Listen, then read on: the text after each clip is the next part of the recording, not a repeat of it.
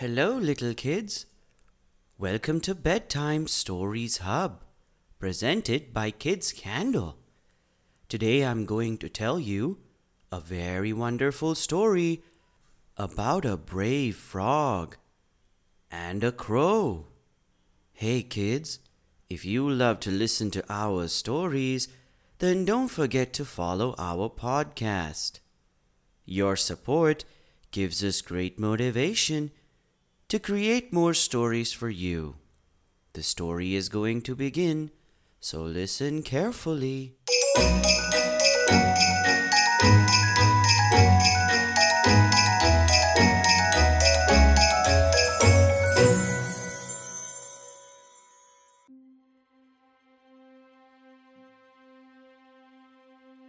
Once upon a time, a fat frog lived a happy life.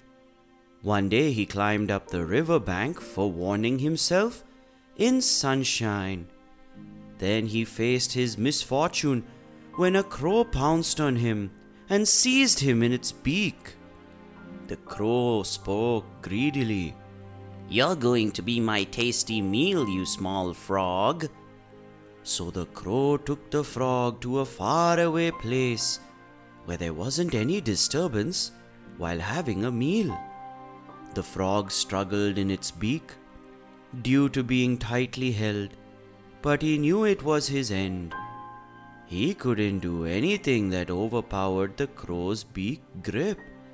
Still, the frog acted as a brave one and didn't show the fears he had while being held in the crow's beak. He hoped to get more time to do something for his life and fight for survival. After some time on air, the crow flew to a dark cave. The crow landed on the cave's head and put the frog down. Then, with colossal satisfaction and greedy eyes, the crow clutched that frog with his claws. The crow would tear the fat frog apart with his beak, but the frog started laughing loudly and the crow was shocked. It was unbelievable. He looked at the frog's face curiously. The crow cried and asked, You are a fool, fat frog. Don't you know you are about to die? The frog replied, I know, but I'm not only going to die, you will too, my friend. The great hooded serpent lives in this cave and he will eat you.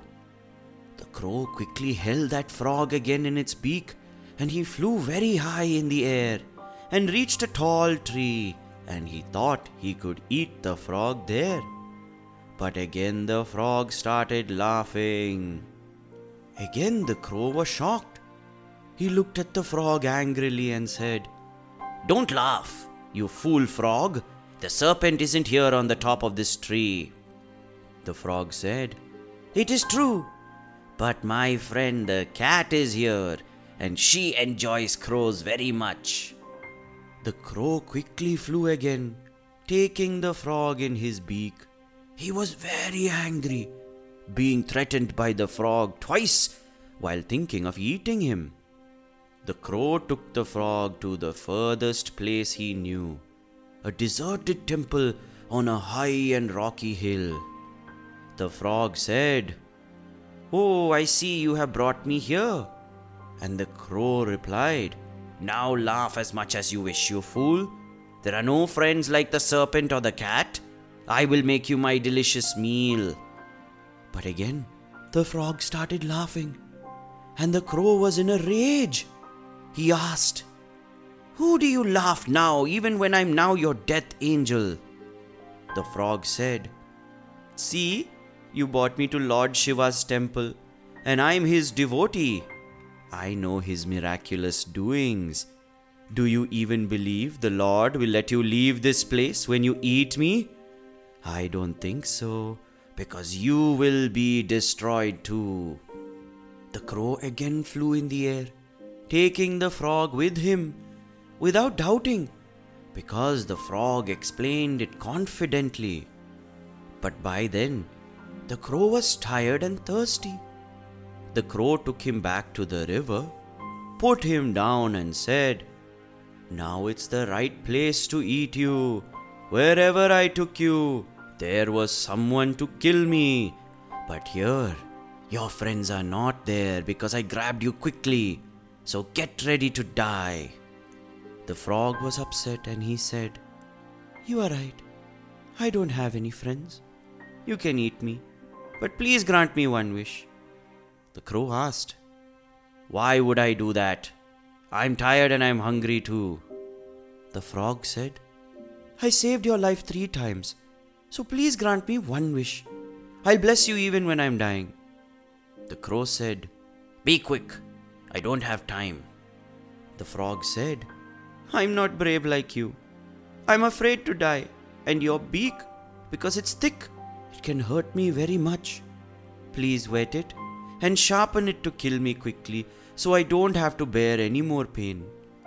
The crow agreed. It saw a tear in the frog's eye and it said, Okay, wait, I'll be right back. The frog jumped into the water and swam away as the crow went. The crow came back thinking his beak was sharp. He couldn't find the frog. The crow said, Come here, frog. I've done it. The frog from the water said, Also work on sharpening your brain. And he started laughing. Finally, the crafty frog's story ends, full of fun. Thank you, little children, for listening to the story.